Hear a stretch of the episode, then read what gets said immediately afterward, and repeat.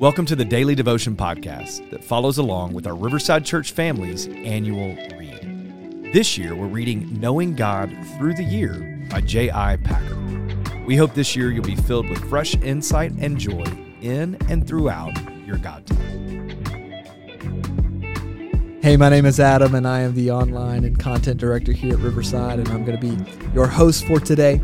Today's reading is from January 13th, and the theme of today is joy. The scripture we're looking at is 1 Peter 1 8. This is what 1 Peter 1 8 says. It says, Though you have not seen him, talking about Jesus, you love him. Though you do not now see him, you believe in him and rejoice with joy that is inexpressible and filled with glory. I want you to think of the most happiest you have ever been in your life. What is a time where you just completely, completely joyful? And in your life, was it because of a situation or a circumstance that you were happy and joyful, or was it because of a person? Because when we talk about joy, when we talk about this idea of being joy, joyful and rejoicing in all of our ways, that goes beyond just circumstances. It goes beyond situations. It goes beyond seeing what is right in front of us.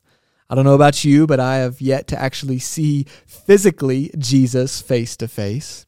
But verse 8 is so encouraging because it says, Though we have not seen him, we can still love him.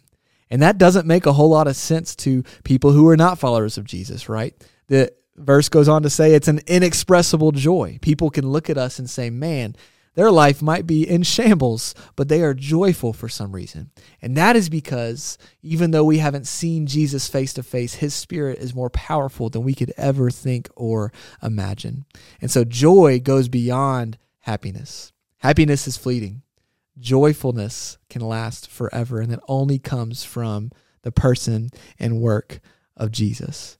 And we can look to him and we can be joyful in all situations. And so I want you to take some time today and just ask yourself, where can I be more joyful in? I think uh, joy is actually a choice. We can choose to be joyful. And so ask yourself that question today where can I choose more joy? I think if you ask yourself that and ask God that, He'll bring uh, to light things in which you can be more joyful in. And it comes from His Spirit. We have to ask God each and every day to fill us with His Holy Spirit. And out of that abundance, out of that overflow, out of that intimate relationship with Jesus, we'll be more joyful.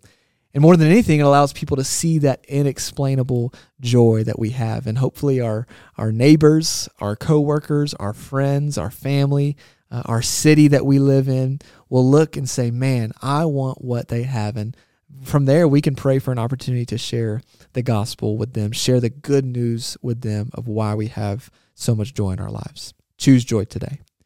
Jesus, we love you. We thank you that we can choose joy, not because our situations might be perfect or our circumstances might be happy circumstances, but God, we can be joyful because you defeated death once and for all and you chose the cross for us.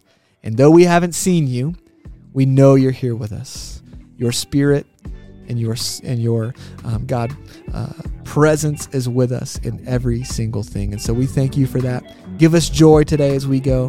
God, would we choose joy today in the midst of either good or bad circumstances? Keep us steady, keep us afloat. God, we know that you've got us and you are our rock, and we thank you for that. We pray these things in Jesus' name. Amen.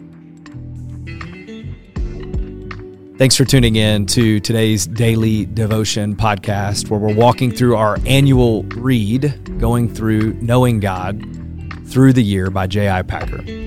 I hope this has been encouraging and uplifting to you. I can't wait for you to tune in tomorrow for tomorrow's reading.